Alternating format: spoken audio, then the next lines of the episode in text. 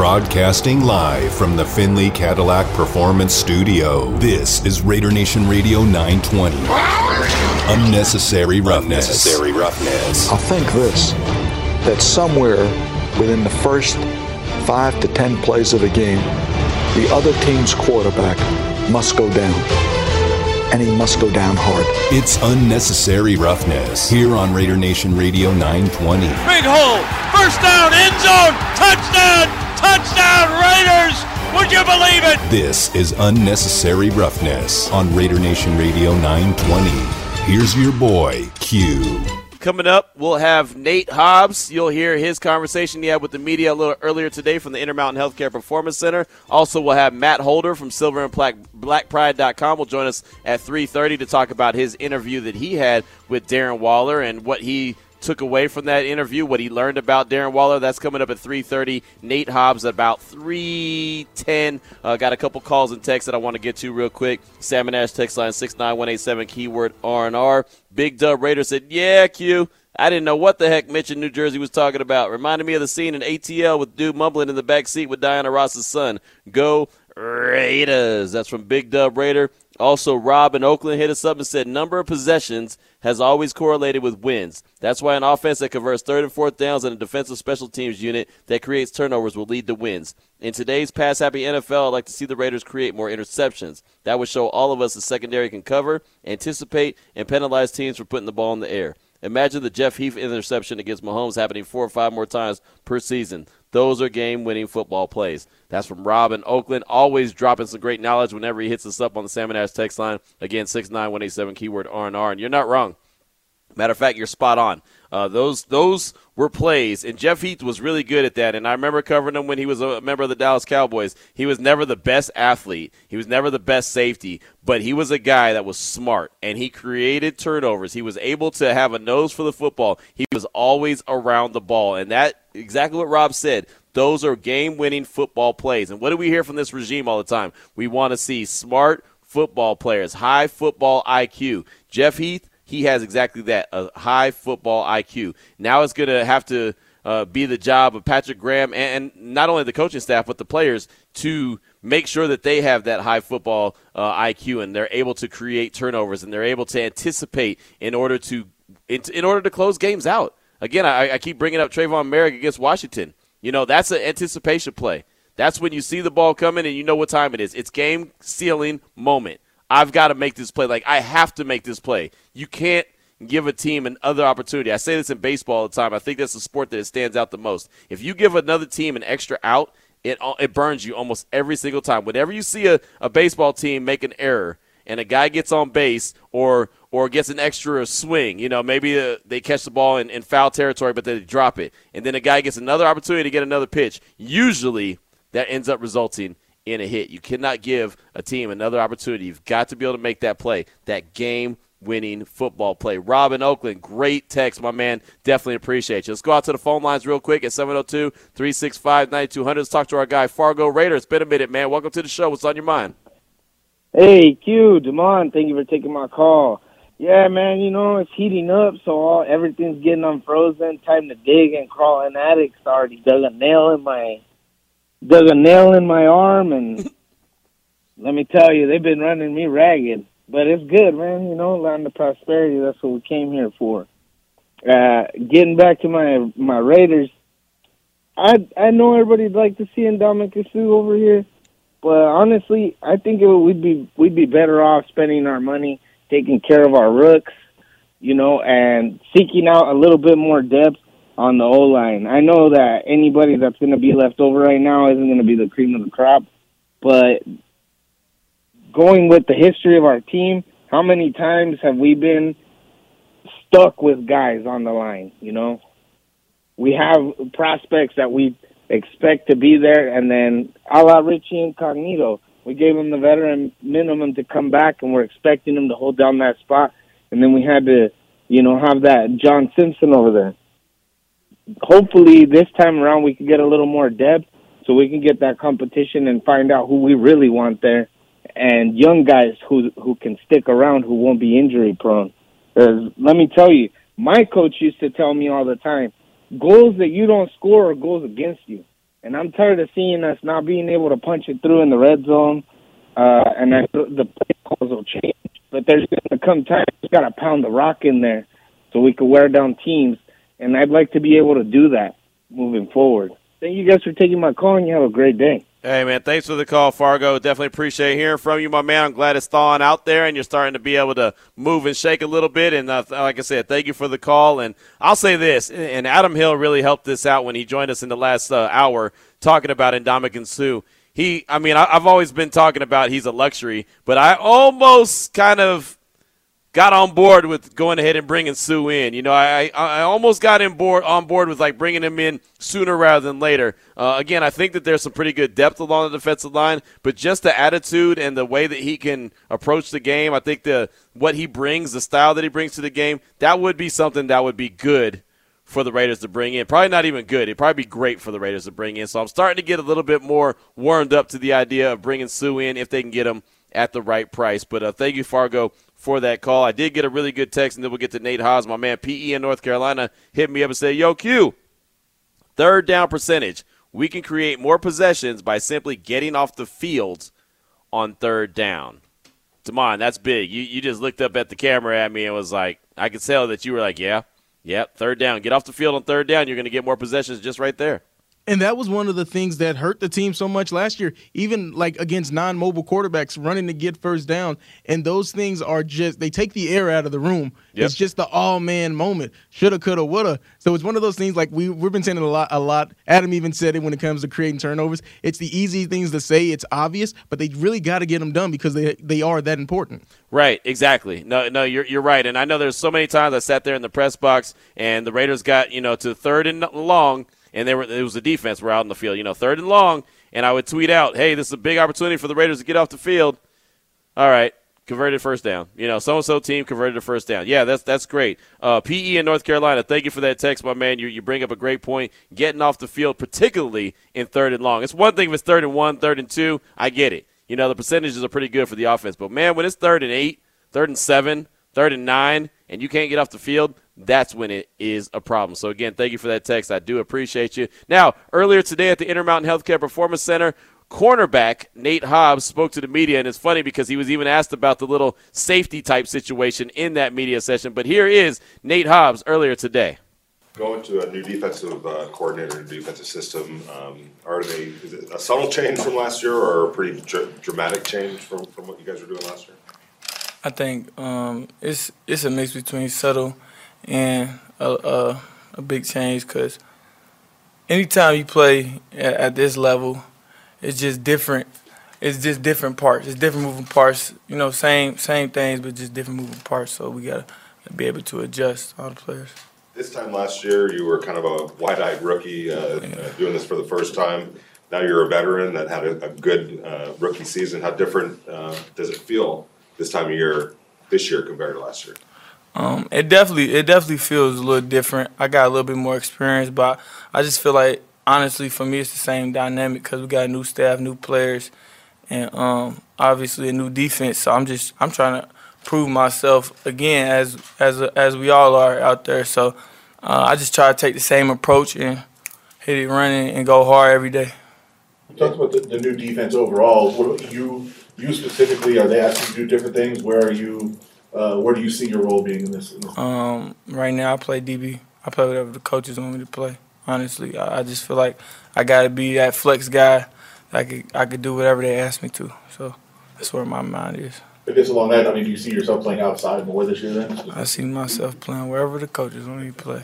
yes, sir. Hey, for you personally, how much did, did playing at Illinois under under Lovie Smith and you know having that NFL system that he runs, how much did that help you kind of adjust to these different systems that you go through in the NFL? I think it definitely prepared me for the NFL um, because I had a, I had an NFL head coach come down to college, so all the terminology, um, all the coverages I learned in depth um, and just picking his brain. And I got a lot of wisdom from that, so it definitely makes it easier at this level because I've seen a lot of it before.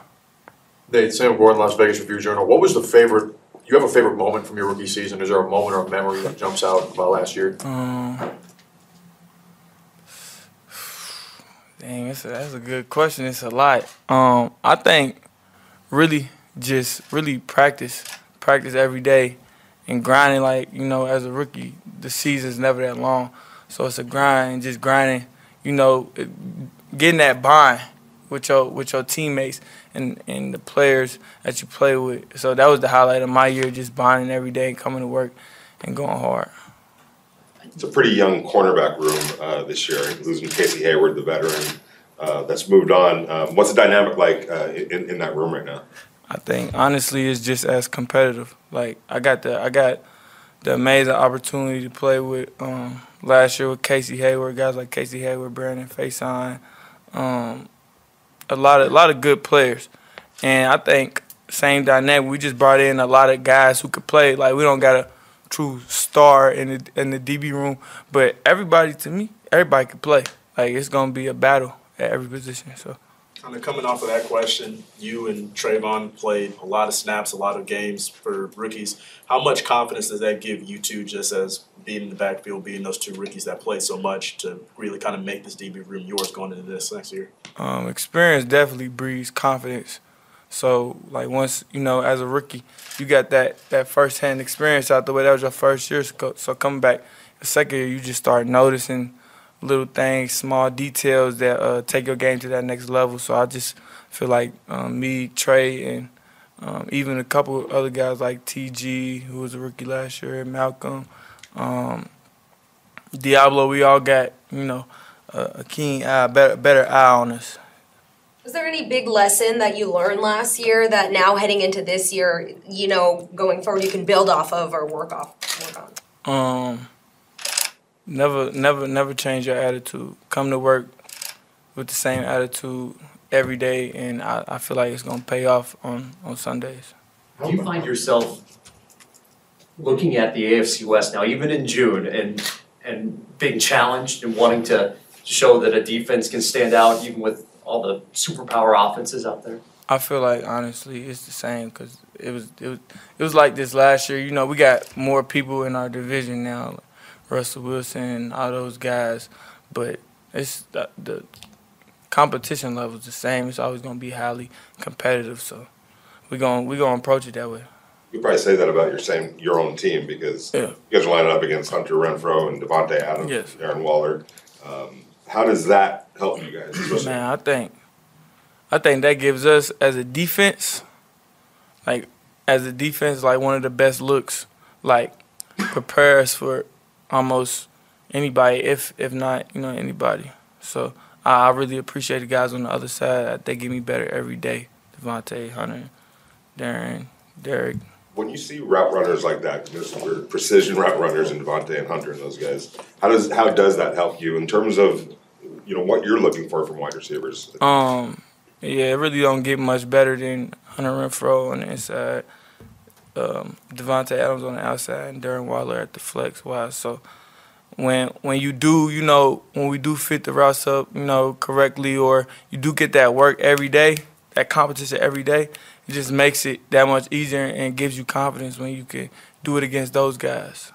Nate, William Paul. Nate, Willie Ramirez with the Associated Press. If I could piggyback off Cassie's question, just a lot of things took place last season with the entire team, a lot of people. Mm-hmm. For you specifically, without getting into mm-hmm. mentally stronger, mental lessons. How are you stronger this season based off what you had to deal with coming in with sort of a clear, focused mind?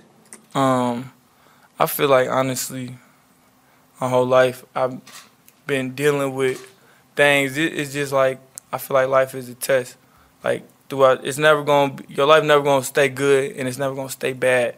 It's always a test, and you gotta stay level headed no matter if it's good or if it's bad. I feel like it's never as bad as you think, never as good as you think. So stay level headed in the midst of everything and stay disciplined. Keep your spirit up. I feel like everything will work itself out. And then, and then relying on uh, God, Lord, uh, Jesus Christ. That's what I tend to rely on. Nate, you, you've been a pro now for almost a year. Well, since you've been drafted, been more, been more than a year, and you've already gone through three head coaches. How different is the vibe from with uh, Josh McDaniels from Rich Bisaccia to Jon Gruden? Um, they are three different people. You know what I'm saying? But I'm I'm used to that. Um, honestly, coming from college background, I had you know I have experience with different coaches, So honestly, you you just gotta as a player, you got to be able to adjust and do what your coach wants you to do and buy into what he's doing. I think uh, the whole team is buying in to what Coach McDaniels is is doing, and uh, I think we just keep doing that. We're gonna be a, a very a very good team. I feel like. All right, thank you guys. Thanks, Nate. Thank you. Thanks, Nate. There you go, right there. Raiders cornerback Nate Hobbs. That's always good to hear from Nate, man. I like I like Nate. He's a he's a good dude, hell of a player. Did some really good things his rookie year. Uh, looking to do even better things in his second season with the silver and black. So uh, yeah, many many thanks to uh, to Nate for uh, for well joining the media earlier today, and Demond, great job uh, breaking that down and, and letting us hear a little bit of what Nate had to say. Uh, let's see, got a Got another text I want to get to, and then I'll take a break. Uh, how about Geese Mode, a 69187 keyword R&R. A Patrick Graham-led New York Giants defense ranked top 10 in points allowed in the last couple years, so there's that. Is it wrong for us to expect that kind of production from our Raiders this upcoming season? I mean, we always say Patrick Graham is head coach material, so here's where he proves it. Make the Raiders a top 10 D, and I guarantee we're going to go to the big dance. Let's go Raiders. So there you go. He's talking about a top 10 defense. Look, I'm talking about if you can just – uh, hold opposing teams to 24 points. That's all I'm asking for.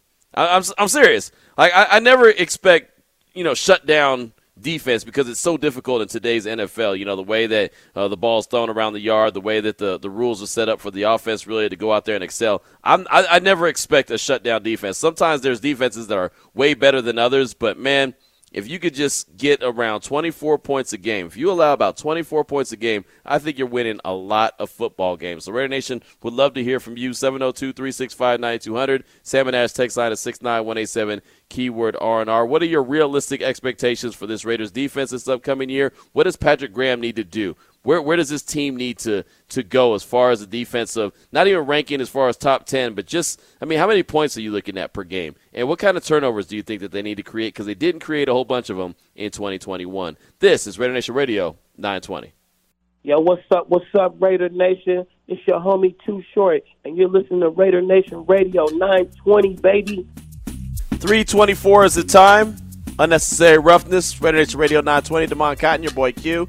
Coming up at 3.30, Matt Holder. He'll join the show to talk all things Darren Waller. He had a chance to interview him. Also, uh, put out a really good podcast with Darren Waller on it. And so I just kind of want to pick his brain a little bit and find out what he learned when he was talking to Darren Waller. So that's coming up in a matter of minutes. Right now, I've been talking about the defense in great detail so far on today's show. Heard earlier in hour number one, defensive line coach Frank Okam. Uh, we just listened to what cornerback Nate Hobbs had to say uh, at the media availability earlier today at the Intermountain Healthcare Performance Center. All day Raider A. Hit us up on the Salmon Ash text line at 69187 keyword R&R. My expectations for this defense this year are 14 interceptions, 10 fumble recoveries, and most importantly, knowing how to get off the field on third and fourth down. Stop the stupid penalties. Once the offense starts cooking with grease, the defense is going to want some of that love and feel pushed by the offense. And if all these things happen, they should finish as the 14th ranked defense in the league. I like that. He broke it down. He gave me the interceptions, gave me the fumbles, told me that they have to get off the field on third and fourth down, similar to my man PE in North Carolina, and stop the stupid penalties, and they'll rank around 14th. And that's what we always talk about, right? Middle of the pack defense, middle of the pack defense. If they could be around there, they're going to win a whole lot of games. But as many have pointed out, man, uh, also extending drives is going to help. You know, winning on third down is going to help. You know, holding on to the ball is going to help. That helps the defense as well, keeps them off the field. Not saying that they can't, you know, do well and win on, on the field, but if they're not on the field, then you don't have to worry about anything. How about this text from the 520? I feel like asking for 20 interceptions isn't really asking for too much because if we have the two premier defensive ends we think we have, they should help the secondary the secondary get a few more turnovers. Mix in Graham's defense, we should be in position to surpass last year's total by at least 15. And I, I said that that's a, a, a lot to look at number tw- uh, at 20 interceptions only because six is so low. You know, and, and when you create turnovers, that's habit forming. You know, so these guys, the Nate Hobbs, the Trayvon Moehrigs, you know, whoever's the Trayvon Mullens, those guys, they have to get in the habit of creating turnovers. You go back to college with a guy like Trayvon Mullen, I mean, interceptions were something that he didn't really do that often. He didn't come up with interceptions that much at Clemson. I mean, he really didn't. Uh, what he's done so far in the NFL, I think he had what one or two last season. I think he had one last season. I know. I remember that game in Pittsburgh. He might have had one more, but uh, well, obviously when you only have six, then nobody had a lot of interceptions. But still, I mean, it's just it's one of those things. It's habit forming. You've got to be, you know, like obviously Charles Woodson was a Hall of Famer, but Charles Woodson, what did he say? See ball, get ball. I mean, that, you know what I mean? Like that's his intention was to get the ball all the time, and that's why Demond. Uh, you've mentioned Janoris Jenkins, you mentioned Joe Haden. Those are guys who have traditionally in their career come up with turnovers. They are in the habit now. Jack Rabbit Jenkins is going to get he's going to get beat. You know, he's going to get beat. So that's why I'm not really a, a guy that's a big believer in bringing him in because, well, what he did last season in Tennessee wasn't so hot. But he also, if you're, if you're looking for turnovers, he's going to help create some turnovers. Yeah, and going back to, to, to the texture that said 20 interceptions, that's not too much to ask for. Only team that had more than 20, the New England Patriots and the Dallas Cowboys, who led the league with 26. Right. So only two teams had more than 20. Right. Everyone else was at 19 and under. And look, uh, Tra- uh, Trevon Diggs, he had Oh. what? He had like 12 himself. Exactly, yes. so, you know, he, he was a dude. He, he was a dude. But the problem with him is, uh, similar to guy, I mean, and look, He was the ultimate case because you mentioned Jenkins. He was the ultimate, like, feast Right. or famine. Yeah, and, and Diggs was just the same. I mean, the, the the pr- trouble with some of those guys that create a bunch of turnovers is they take a ton of chances, and sometimes it doesn't work out. And for Diggs, it didn't work out a lot.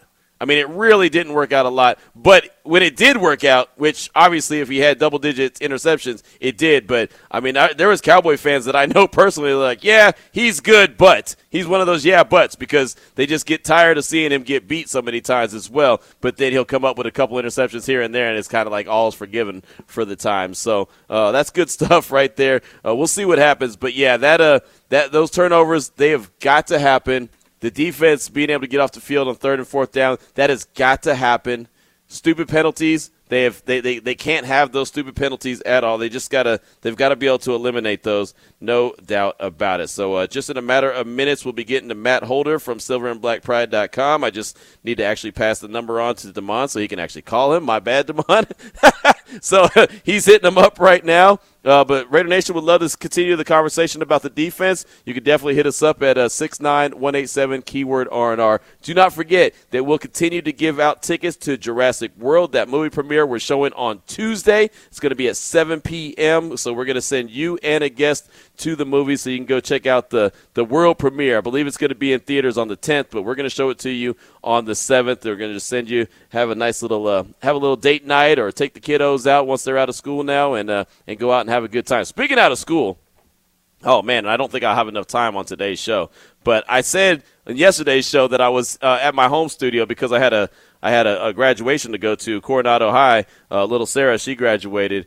Man, can I tell you the kind of kind of uh, situation? Let's just put it like that. Situation I had at the graduation. That I will definitely we'll try to close out the show talking about the graduation situation that I was a part of yesterday over at the MGM. But right now, as promised, on the phone lines, my guy Matt Holder from SilverandBlackPride.com uh, at mholder95 on Twitter. And Matt, thank you so much for your time this afternoon. And uh, you created quite a buzz, my man. I saw you getting a lot of love on Twitter uh, with the interview that you did with Darren Waller. And so, uh, first of all, congratulations on, on, on getting that interview. I, I know that you did a great job on it. What would you say was your biggest takeaway when you were talking to Waller?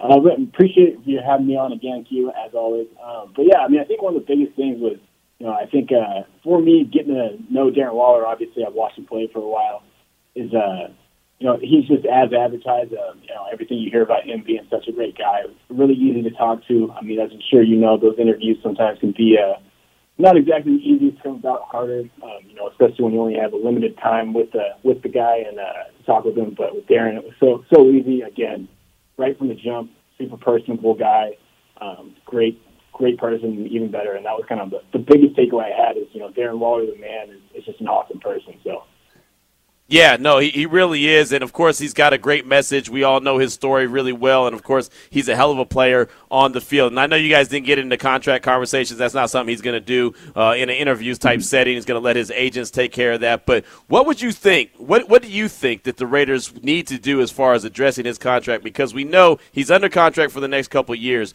but it's very minimal money. He's ranked around the 17th highest paid tight end in the league, and he's definitely uh, well outplayed that contract. Yeah, I mean, I think it was kind of interesting. You know, that was one of the questions I brought up with him. Is uh, I think we can all agree, everyone listening and everyone in the room uh, can agree, Darren Waller is not the 17th best tight end in the NFL, and far from that. And um, you know, just from talking to him, you know, the, the, that was the other thing that kind of struck me about uh, with what, what was saying, what his message was. Is he's not concerned about you know being you know the highest paid tight end and you know unseating George Kittle and Travis Kelce or anything like that. But like anybody, he wants to get more money than what he's worth. He's obviously outplayed that contract. I would think personally they probably want to put him in the top five. I don't want to speak for Darren or anything like that, but I would imagine that's probably that sweet spot.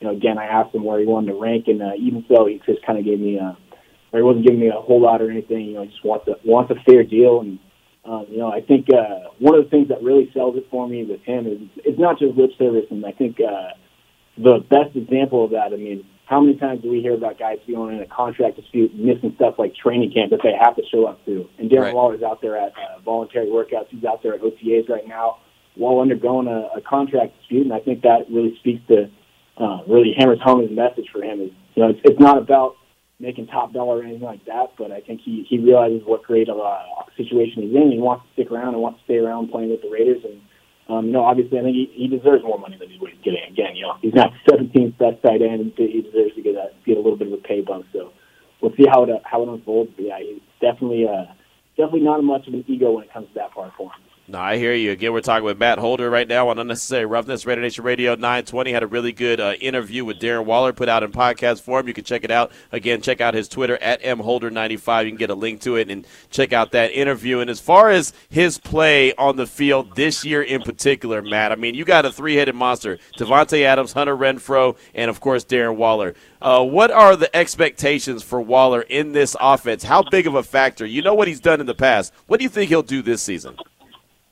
I think I honestly, I'm really excited to see how the uh, the offense, you know, kind of opens up with him. I think uh, one of the questions I asked him was, you know, obviously we've heard a lot about McDaniel's talking about versatility with just about every position, every single player, and uh, um, you know, with Darren Waller, that's included. And one of the things again that I asked him was, what does that mean for you? And he was saying that you know they're trying him out in different spots. They're going to be, uh, he's going to be in different, you know, different parts of your screen. If you're watching at home on TV, it's going to be one of those years where I think you're going to have to you're going to have to use your DVR a little bit and pause the pause the screen to find where number 83 is, which I think is going to really help us because um, you know we're sitting there trying to figure out where the guy is. So is the defense too, and like you said, with those other two guys around him. I mean, I was just thinking about it before we uh, hopped on here. Imagine putting Davante Adams, uh, Darren Waller, and Hunter Renfrow on the same side in the trips formation. You're basically just telling the defense, pick which one we want you to beat you beat you with. And uh, again, I think that I think him being able to play more roles, playing the slot a little bit more, and of course in line as a tight end and out wide, I think it's going to really open it up and really open up his game.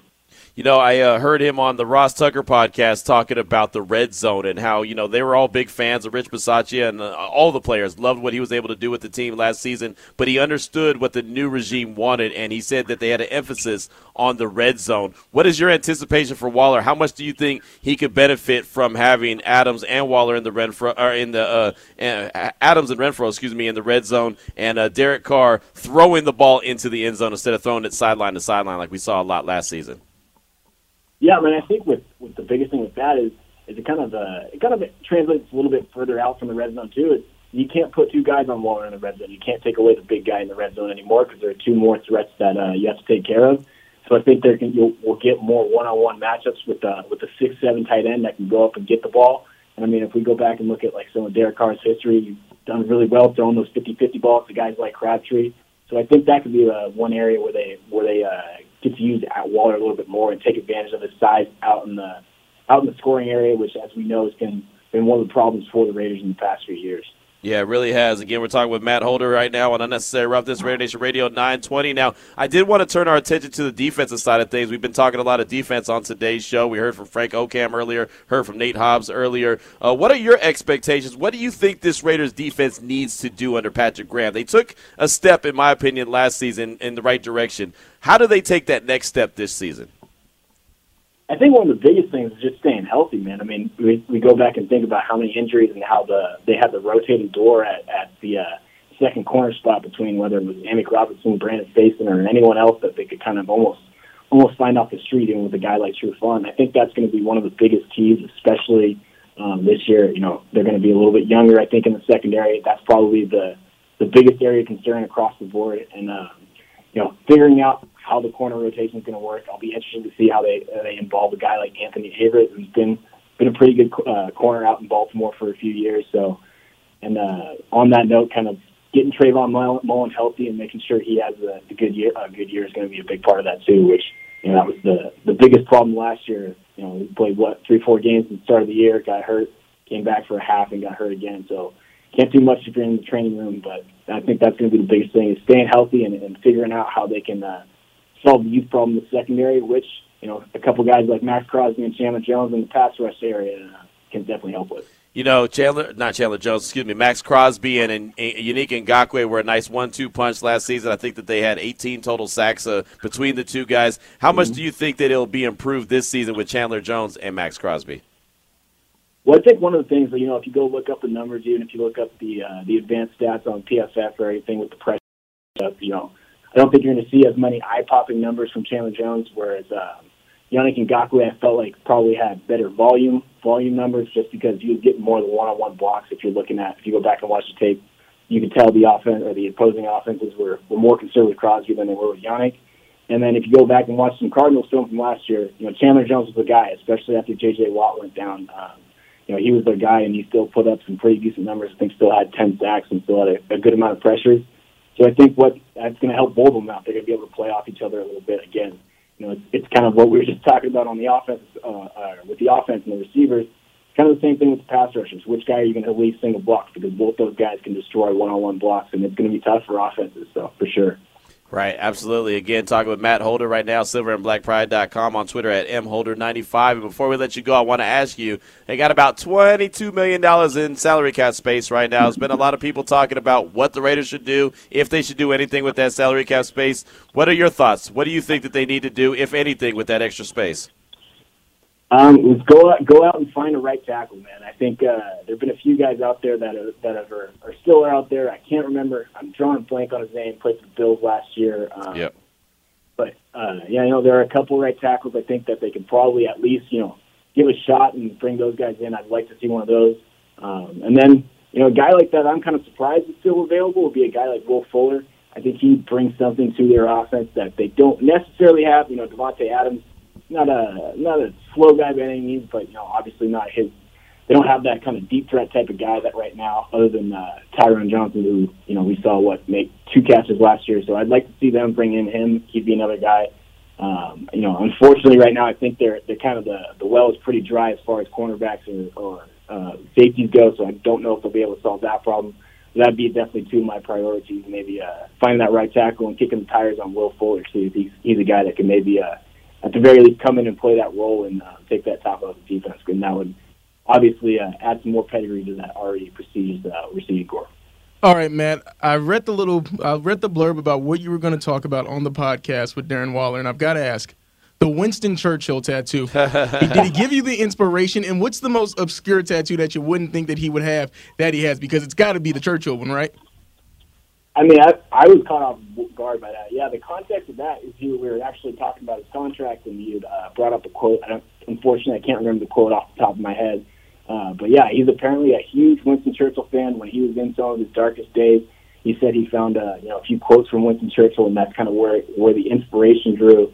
And uh, yeah, he said he has a, a, a mural of uh, Winston Churchill tattooed on his ankle with Winston Churchill smoking a cigar. So I was uh, I like I said in the in the interview, I was like I was not expecting to find that out coming out of the uh, coming into the interview. So it, it's pretty awesome, and I, I definitely think that one's got to be up there. I mean, Darren Waller does have a, have, have a couple tattoos, so uh, I'm not expecting I'm too surprised. But, uh, but yeah, definitely an interesting one. I did not expect to, to find out that Waller's a, a Winston Churchill fan. Also, he just said he bought his like thousand page uh, biography on Amazon. So I'm like, guy's uh, well read again. You know, obviously a big inspiration for him. It was pretty cool to find out. There you go. There you go. A little insight there on Darren Waller. Again, check out the podcast that uh, that Matt was able to put together, man. Really good interview with Darren Waller. And well, while you're, I mean, you're cooking with grease right now, man. What what, uh, what else you got coming up that we need to be on the lookout for? Yeah, I mean, Waller interview, obviously, big part still out. Definitely, uh, guys, go check that out. Quick little 20 minute podcast. Um, I'm actually going to be working on, as soon as we hang up here, uh, a piece on Chandler Jones. Um, um, you know, one of the things that people have uh, kind of drawn back about him or are concerned about him is his run defense. I'm going to dive into that a little bit, go into the numbers and watch the film like I normally do for uh, if anybody's checked out my articles before. So, to see what we got in uh, Chandler Jones as far as the run defense because obviously that's a big part of the game too. There it is right there. Silverandblackpride.com is where you can find Matt's work. Of course, on Twitter at mholder95 and with us here on Unnecessary Roughness. Matt, thank you so much for your time. Great job on the Waller interview. Appreciate the breakdowns, man. We'll be talking soon.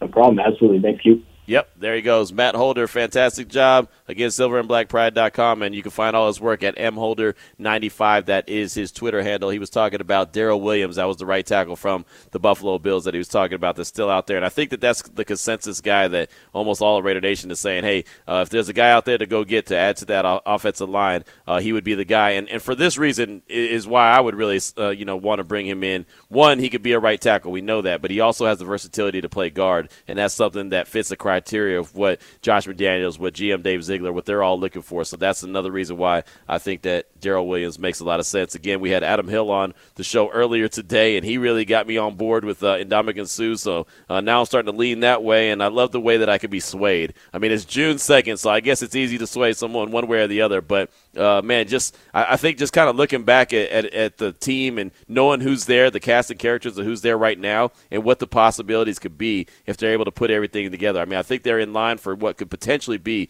a really special season, but again, they've got to be able to put it all together. 343 is the time. We'll come back, close up shop, get your final calls and texts, and then we'll pass the sticks on to Vinny Bonsignore, who was also at the Intermountain Healthcare Performance Center, uh, Raiders HQ, for uh, for OTAs earlier today. So he'll give you his thoughts. He'll talk about what he was able to see, his biggest takeaways. It's all coming up on on, on Raider Nation Radio 920. Hey, Raider Nation! This is Bruce Buffer, and you're listening to Raider Nation Radio 920.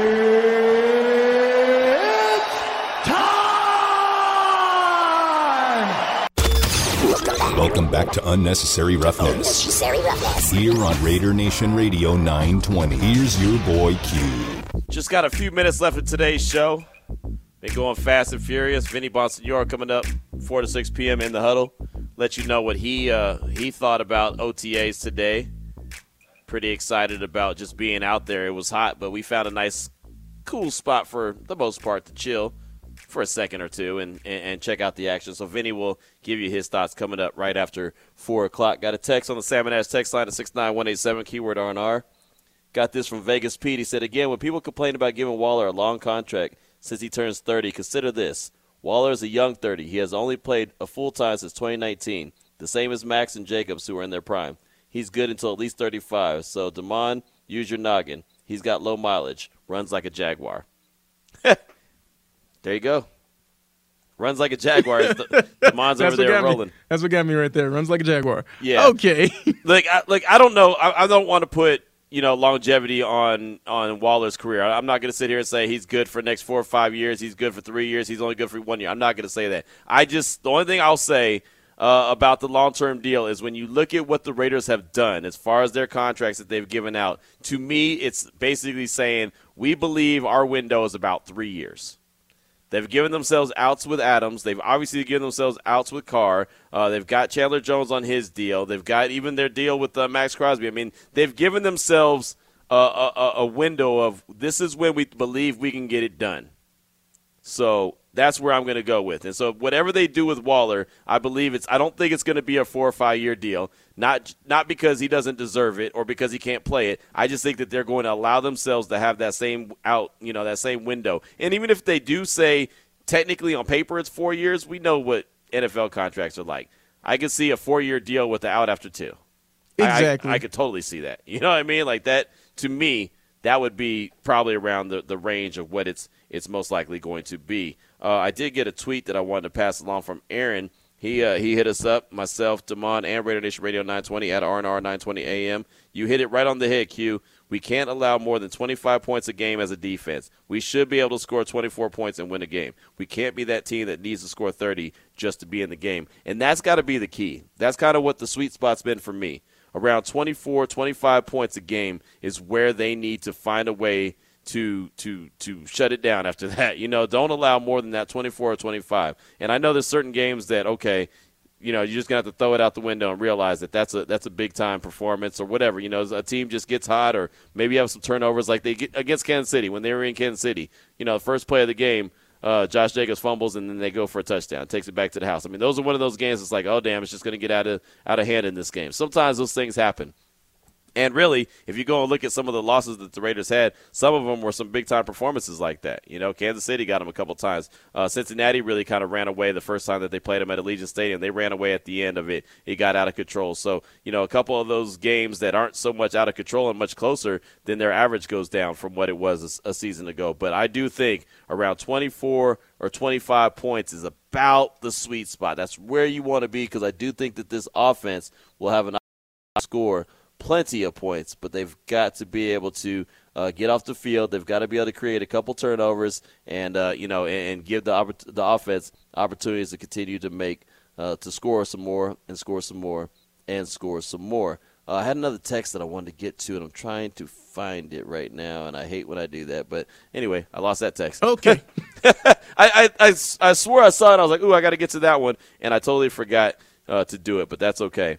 So Earlier, we heard from uh, we heard from uh, Frank Okam, the defensive line coach. We also heard from Nate Hobbs. I know Hunter Renfrow spoke to the media as well. So uh, Vinny might have that that he plays in its entirety. If you want to hear all these interviews, you can always go to Raiders.com. You can check them out on their YouTube page. They have all these, but uh, we're also providing them throughout the course of the show. I know uh, Chandler Jones was uh, played on on uh, JT the Brick show earlier, where Harry Ruiz was filling in for him. He'll obviously play, or he'll be on the on the air again tomorrow from noon to two for uh, for JT. Tomorrow, what you got for me? Hey, during Chandler Jones's presser, I'm glad you brought him up. Willie was talking about chicken spiedies, and I had to Google it before this. Before today, did you ever heard? Have you ever heard of a chicken spiedie? No, no, I didn't. It's basically just a chicken sandwich, like some grilled chicken. Right. Uh, I, yeah, but it was like I had to look it up because I was man, I was they talking about it like it's real good. Well, I mean, you know, and and that's from Chandler Jones's uh, area where he grew up, you know, and and good big ups to Willie for doing the research and knowing that because it was so funny when he asked him that question uh, about the the spiedies. Uh, you know, it, it kind of threw off it threw off the whole question. It was so funny because Chandler Jones all of a sudden got that stuck in his mind, and also he said, "Wait, what was the question again?" Totally forgot the question. Just all he had was chicken spiedies in his mind. So that that was pretty cool. So um, you know, it's it's always cool when you go to an interview or go to a, a media session and you have a little bit of uh, extra knowledge. You did a little bit more research, and you could bring something to make it a little bit more personable uh, to the to you know to that session. And then the the player uh, likes to open up a little bit about that. Uh, also, in that media session, I asked Chandler Jones about playing with Maxx Crosby. He had mentioned to us, Damon, when he was on the radio with us, he was excited about playing with uh, with Max. He, he said that at his opening presser as well when he signed his contract. So I asked him, you know, hey, uh, how much do you anticipate pushing you know, how much do you guys anticipate pushing each other? Because if you remember last year, that was one of the big things, right? Yannick Ngakoue and Maxx Crosby, they pushed the hell out of each other. If if Crosby had a sack, Ngakoue wanted a sack. If if Ngakoue had two, Max wanted two. If they had a certain amount of pressures, I mean, they were always competing and pushing each other, and I think that's good. I think that's great to have guys that can push push each other like that. So uh, he's already talking about him and Max are, are pushing each other. So I think that that is uh, is very important. If they can do that, if they can continue to do that, that's going to go uh, a really long way, and and hopefully, hopefully, uh, you know, they're able to get both guys are able to get double digit sacks. As a matter of fact, here is Chandler Jones talking about uh, Maxx Crosby pushing him. Oh, he's already been pushing me, uh, and it's it's it's insane almost to this point where where I am in my career, uh, you know, being 11 years in, or going into my 11th season, uh, there's been there's been a few times in this camp now where I see Max, you know, running to the next drill, and I'm kind of like, I gotta go faster. Look at Max; he's already over there, you know. Um, and I, he's younger than me, but like I said, he's he's pushed me in that in that sense already. So um, I'm excited to rush him. Like he was a huge reason why I came to Las Vegas too. It's one of the, the main reasons why I came to play with him. So uh, I, I get giddy even talking about him. So well, he's probably out there waiting for me now. That's my boy.